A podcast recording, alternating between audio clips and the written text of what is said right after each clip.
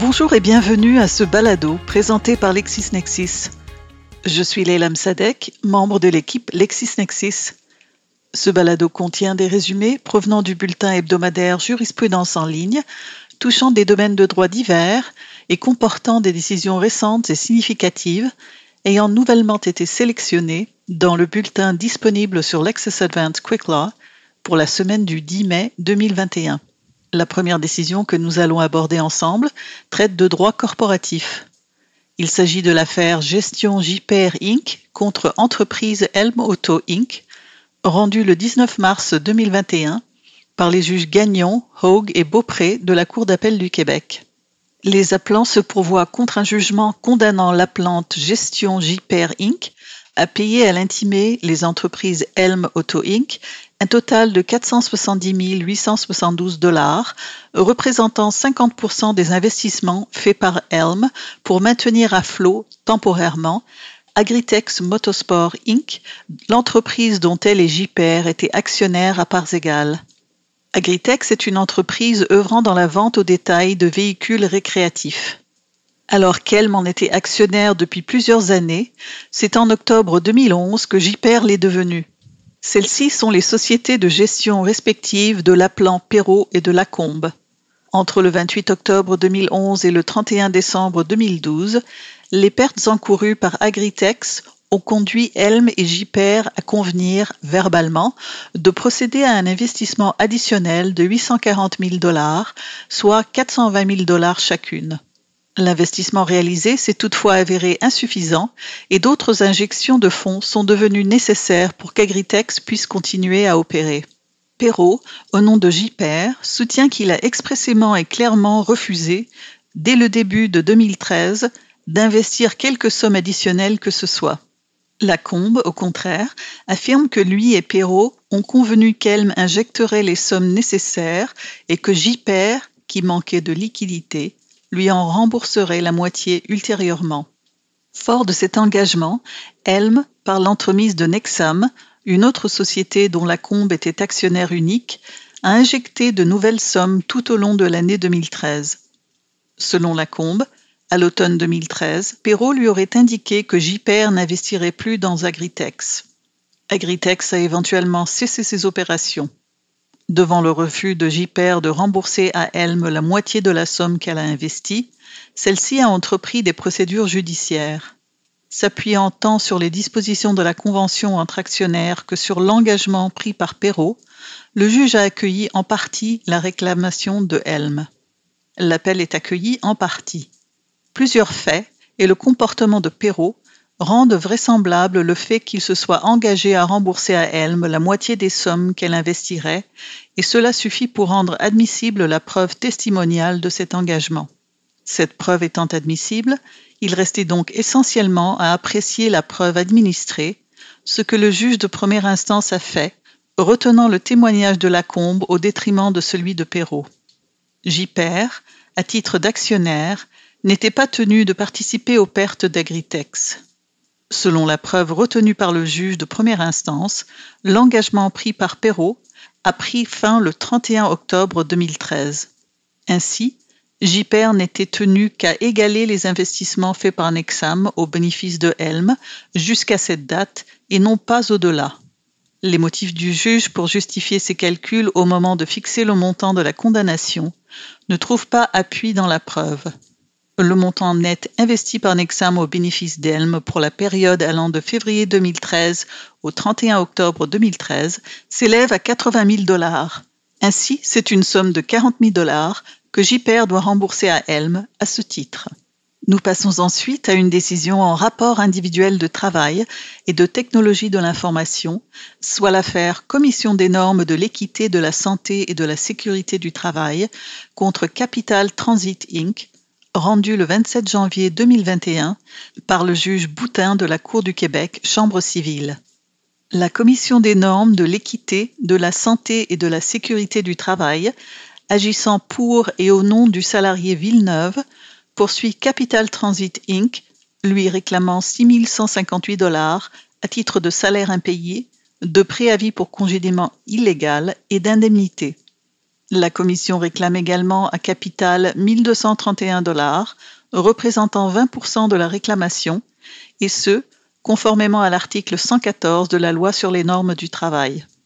La commission soutient que Villeneuve a été congédié illégalement et de façon cavalière par Capital lorsqu'il fut découvert qu'il avait utilisé l'ordinateur de Papillon, son patron chez Capital. La commission fait valoir qu'aucun vol d'informations confidentielles s'est avéré et que Villeneuve n'a pas eu l'occasion de donner sa version des faits avant son congédiement abusif. La commission a fait de plus valoir que des sommes, revêtant la forme de commission, demeuraient dues à Villeneuve, principalement au terme de prêts que ce dernier avait négociés pour le compte de son employeur. Capital fait valoir que Villeneuve a commis une faute grave en accédant à l'ordinateur de Papillon et qu'il était dès lors justifié de le congédier sans plus attendre. Elle plaide également que les commissions payables à Villeneuve l'étaient pour moitié à la signature d'un contrat de financement et, pour l'autre moitié, à la fermeture au moment du remboursement du dit contrat de financement. Capital soutient que par son comportement, et Villeneuve s'était lui-même placé dans une situation où il n'a pas pu accomplir la prestation de travail requise avant d'obtenir les commissions de fermeture des contrats de prêt dans lesquels il a été impliqué. La réclamation est accueillie en partie. L'ensemble de la preuve offerte au dossier tend à démontrer qu'il n'y a eu qu'une seule et unique connexion de la part de Villeneuve sur l'ordinateur de Papillon. La version de Villeneuve à savoir qu'il avait utilisé l'ordinateur de Papillon en la présence de ce dernier pour lui montrer des documents, n'a jamais changé. C'est sans pouvoir faire entendre sa version que Villeneuve a été congédié sur le champ le 31 juillet 2018. Il n'y a aucune preuve directe et probante que ce que craignait l'employeur par-dessus tout, à savoir le vol d'informations personnelles et financières, est bel et bien survenu.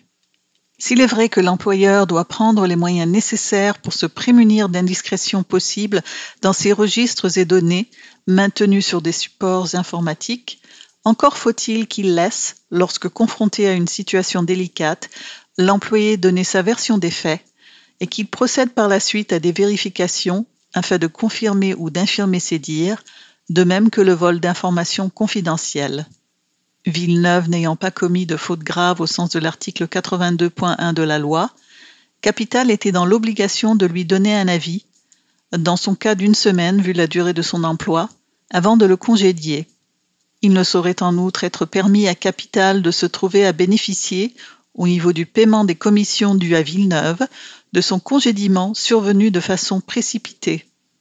Il en ressort de la preuve offerte qu'une fois le prêt sécurisé par l'employé et signé avec l'emprunteur, l'essentiel de la prestation était alors exécuté si bien que le suivi était minimal, si suivi il devait y avoir, d'ici le remboursement du prêt et la fermeture de celui-ci. Le tribunal est donc d'avis que la réclamation amendée de la commission pour salaire impayé est justifiée. Il n'apparaît pas opportun d'accorder le montant additionnel prévu à l'article 114 de la loi. Bien qu'ayant agi avec empressement, Capital avait toutefois, en temps réel, des motifs sérieux d'être préoccupé et de s'inquiéter de la sécurité des informations financières confidentielles dont elle disposait. Sa contestation de la demande introductive d'un sens ne saurait être qualifiée de futile, et Capital a offert sa collaboration lors de l'enquête de la commission. Nous allons maintenant vers une décision en matière de profession juridique. Il s'agit de l'affaire Barreau de Montréal contre Carcar, une décision rendue le 22 février 2021 par la juge La Liberté de la Cour du Québec, chambre criminelle et pénale. On reproche à Carcar d'avoir exercé illégalement la profession d'avocat, n'étant pas membre en règle du barreau du Québec. Le barreau de Montréal allègue que Carcar a donné lieu de croire à des clients potentiels qu'il était autorisé à remplir les fonctions d'avocat ou à en faire les actes. Ces clients souhaitaient présenter une demande d'asile.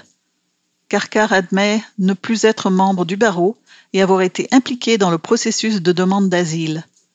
Toutefois, il nie avoir commis l'infraction.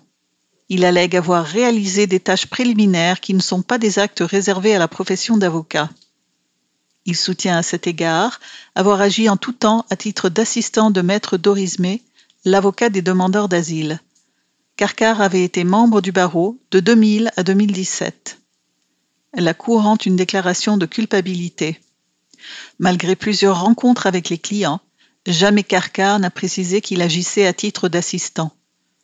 La cliente était tellement convaincue que Carcar était un avocat que c'est son nom qu'elle a donné lorsqu'elle s'est présentée à son rendez-vous au bureau de l'aide juridique alors qu'on lui a demandé qui était son avocat. La passivité et le fait de demeurer silencieux peuvent, dans certaines circonstances, tout autant que des actions concrètes, constituer des comportements qui participent d'un agir qui donne lieu de croire.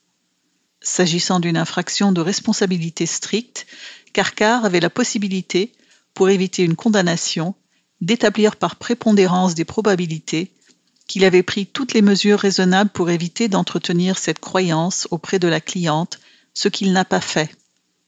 Il a abondamment exposé le processus de demande d'asile en prétendant s'occuper des étapes préliminaires du processus, à la suite desquelles Maître Doris May devait entrer en jeu et être éventuellement présenté au couple. Pourtant, malgré qu'il ait eu plusieurs occasions de le faire, à aucun moment n'a-t-il jugé opportun de donner ces informations aux principaux concernés. Carcar a été avocat pendant plus de 15 années, qui plus est, exerçant abondamment en matière d'immigration.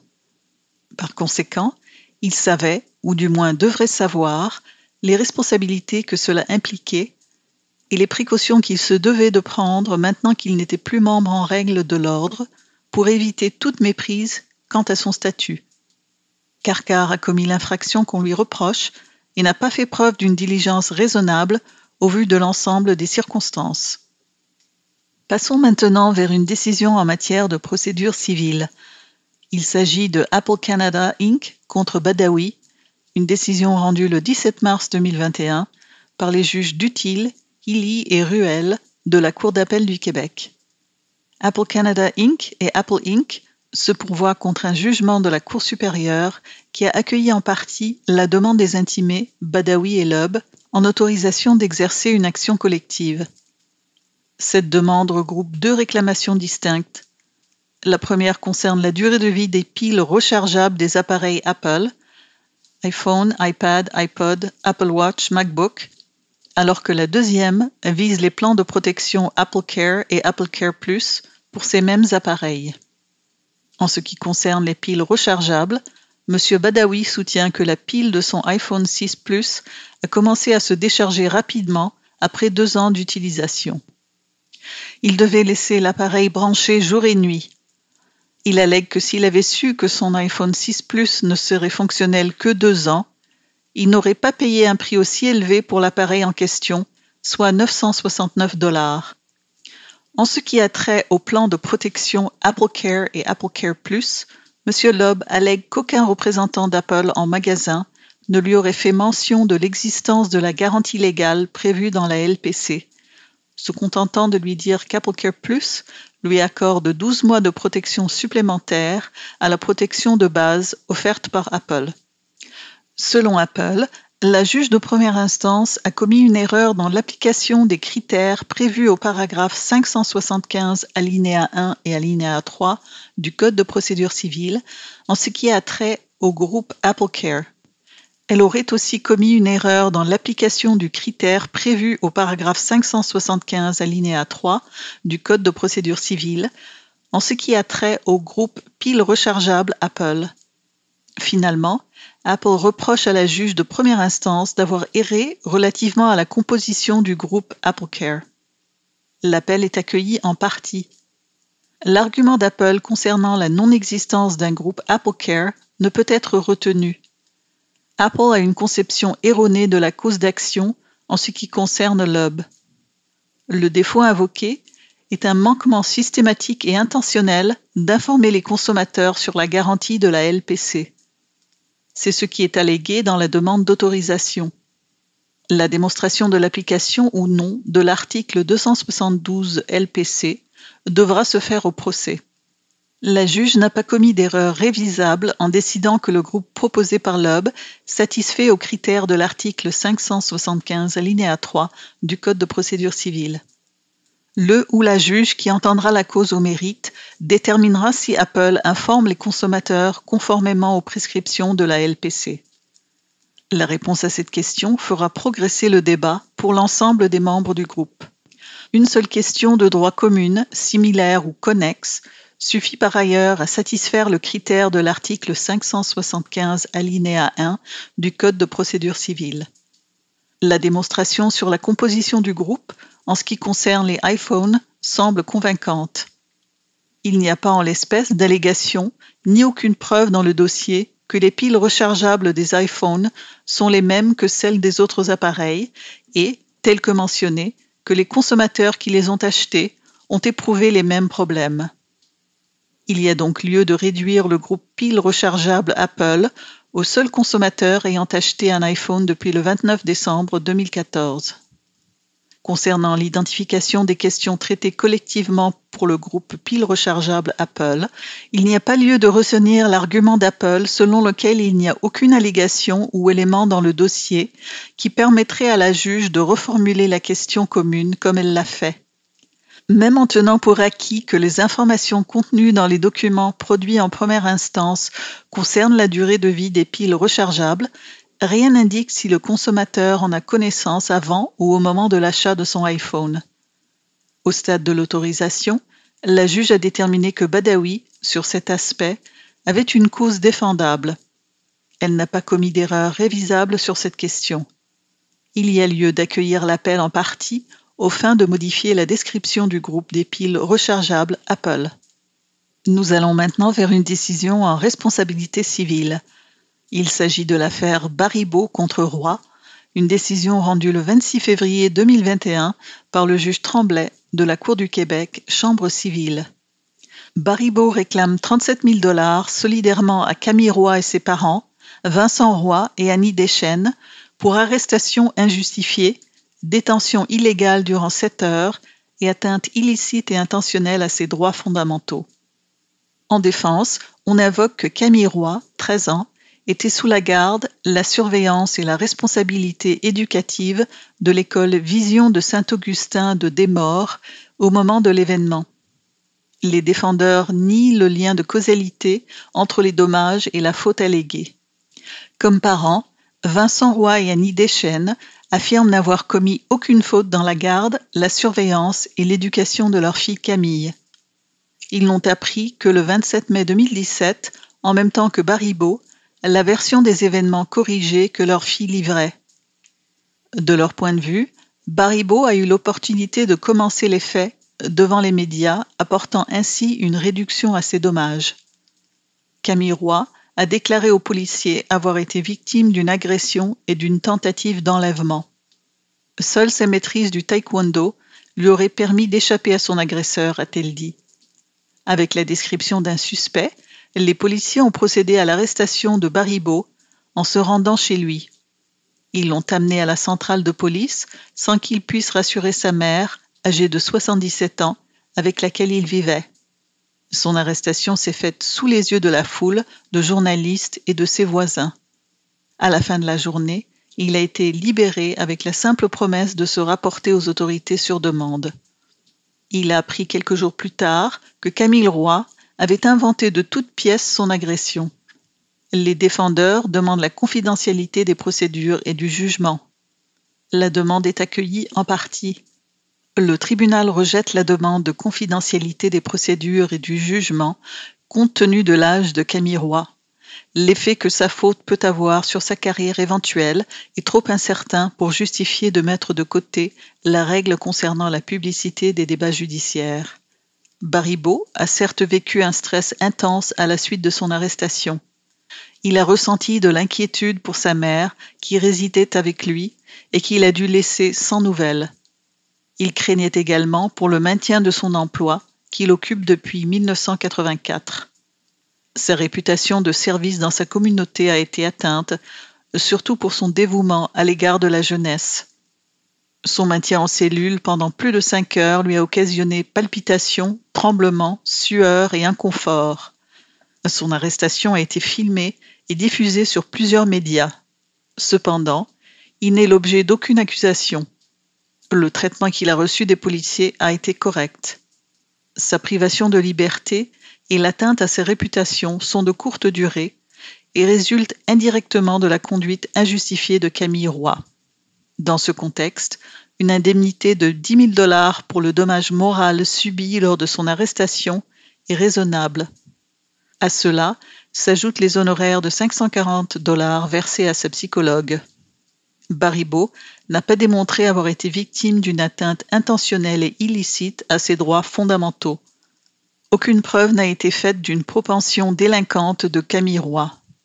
À la découverte de la fausseté de la dénonciation, les parents ont blâmé leur fille pour son comportement fautif et ont imposé des sanctions. Les parents défendeurs ont été entendus à l'audience, ont assumé leur fardeau de preuves et convaincu le tribunal qu'ils n'ont, comme éducateurs, commis aucune faute qui aurait eu une incidence sur le comportement de leur fille, Camille, en mai 2017. La demande contre les parents est rejetée. Aucun partage de responsabilité ne peut être effectué vu l'absence d'une preuve d'une faute de la part du service de police de la ville de Québec.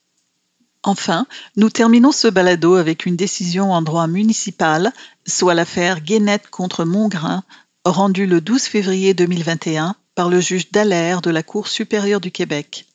Demande de pourvoi en contrôle judiciaire et jugement déclaratoire présenté par Guénette à l'encontre de Montgrain et de la municipalité de Pontiac. Le litige porte sur la question de savoir si les dommages causés par des inondations ayant affecté la propriété de Guénette en 2017 et 2019 peuvent être qualifiés de travaux majeurs au sens d'un décret pris par le gouvernement pour encadrer l'indemnisation des victimes des inondations. Par le décret, le gouvernement remet aux municipalités la responsabilité et le pouvoir de définir et d'appliquer la notion de travaux majeurs aux cas qui surviennent sur leur territoire, de façon à ce que, le cas échéant, les victimes puissent être indemnisées en vertu d'un programme gouvernemental quand des mesures d'immunisation doivent être respectées lorsque des travaux majeurs sont nécessaires. Guénette se plaint de ne pas être admissible à une telle indemnisation parce que la municipalité, par l'entreprise de Montgrain, son directeur du service de l'urbanisme, a conclu que les travaux qu'elle doit effectuer ne constituent pas des travaux majeurs au sens du décret. La demande est accueillie. La norme de contrôle applicable est celle de la décision raisonnable. La décision attaquée est remarquablement brève et concise. Elle se résume à dire que si le coût des dommages est inférieur à 50% de la valeur au rôle d'évaluation, il ne s'agit pas de travaux majeurs au sens du décret. Aucun raisonnement n'est proposé dans la décision ou ailleurs pour justifier ce choix de calcul mathématique pour déterminer ce que constituent ou non des travaux majeurs. Le tribunal n'a eu aucune explication qui justifierait d'importer, au niveau de la définition de travaux majeurs au sens du décret, la définition que l'on trouve à l'article 231 de la loi sur l'aménagement et l'urbanisme de travaux requis pour assurer la sécurité des personnes en cas de sinistre. Cette disposition législative n'a rien à voir avec le décret visant l'indemnisation des victimes d'inondations. Par ailleurs, l'analyse d'un premier permis portant essentiellement sur les mêmes dommages, menait à la conclusion de l'inspectrice en urbanisme qu'on était en présence de travaux majeurs exigeant des mesures d'immunisation puisque la fondation de l'immeuble de Guénette devait être refaite. Il n'y a au dossier aucune explication ou justification logique pour ce changement radical de cap qui intervient pendant que le dossier de Guénette est à l'étude. En matière d'urbanisme, il est généralement reconnu que le dépôt d'une demande de permis conforme cristallise la situation et que la municipalité ne peut subséquemment changer les critères ou les règles applicables. Le fait que le permis est devenu échu, sans la faute de quiconque, et qu'un nouveau décret a remplacé le précédent ne change rien à l'affaire il n'y a eu aucune preuve établissant que la municipalité a exercé sa discrétion en adoptant une définition de travaux majeurs qui serait intégrée à sa réglementation en matière d'urbanisme ou même dans un document visant à encadrer l'analyse des demandes de permis. En l'absence d'une telle norme objective, on ne peut parler d'exercice de discrétion, mais du règne de l'arbitraire. Il serait inapproprié en l'espèce de renvoyer le dossier à la municipalité dans un contexte où le résultat donné est inévitable. Le résultat s'impose que l'on utilise la première définition découlant de l'inspectrice de l'urbanisme, voulant que le remplacement des fondations constitue en soi des travaux majeurs, ou de la seconde définition de travaux majeurs que l'on retrouve dans la décision attaquée, soit le calcul mathématique basé sur le coût des travaux en pourcentage de la valeur au rôle d'évaluation.